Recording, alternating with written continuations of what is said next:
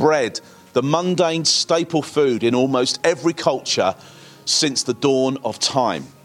But thanks to a television commercial that was filmed here in 1973 and directed by Ridley Scott, the uncut loaf almost has a romantic quality. No better place then to stand on this quintessentially English street and retell a wonderful Jesus encounter that's as good today as it's always been. Welcome to Hovis Hill.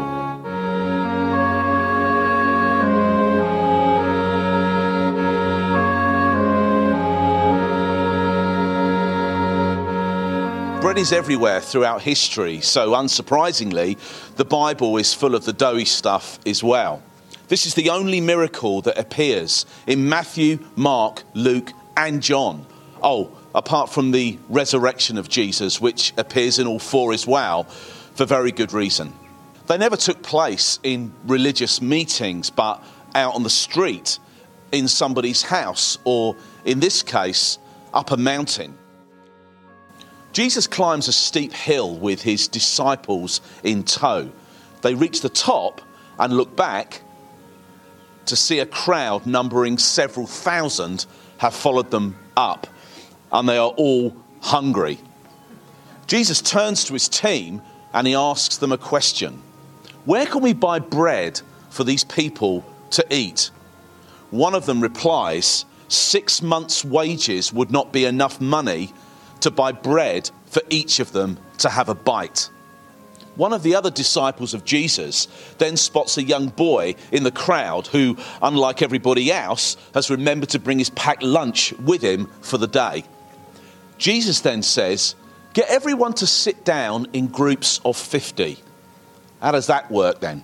No megaphones, no Facebook page, just a hungry crowd, Jesus and his disciples, and the equivalent of a few tuna sandwiches. But you see, Jesus is right in the middle of it. That's the game changer. His compassion and his power begin to flow together, and a meagre amount of food is transformed into a world record-breaking picnic. Once everybody had eaten as much as they wanted, the Jesus boys then get to work collecting the leftovers. The miracle on the mountain is actually a dramatic reenactment of another event 1,500 years earlier in Bible history. You may have heard of it.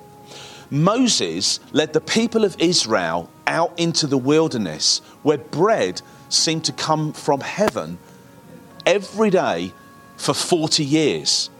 Now, Jesus is on the side of a mountain in a remote place, and yet again, bread is coming in abundant supply. Jesus seems to know everything about their history, their book, and their culture. But now it gets really interesting as he describes himself as the bread. Now they're really confused.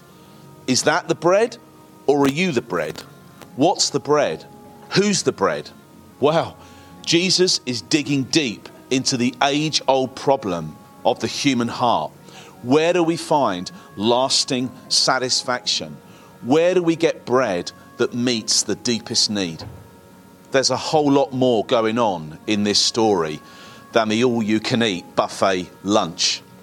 Sure, we all need physical food to survive, but we need something greater as well.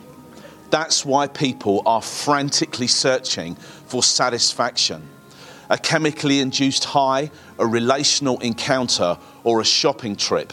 It's all the same. It's an attempt to fill the crater within the human heart.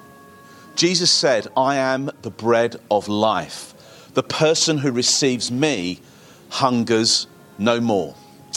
It's not about religion, it's about life. Or as Jesus said, life to the full. Open up your heart today. Receive Jesus Christ, God's answer, the bread of life, into your situation today. Lots of people believe this stuff as children, but then they walk away. Maybe it's time to go back and pick up what you left behind. It's as good today as it's always been.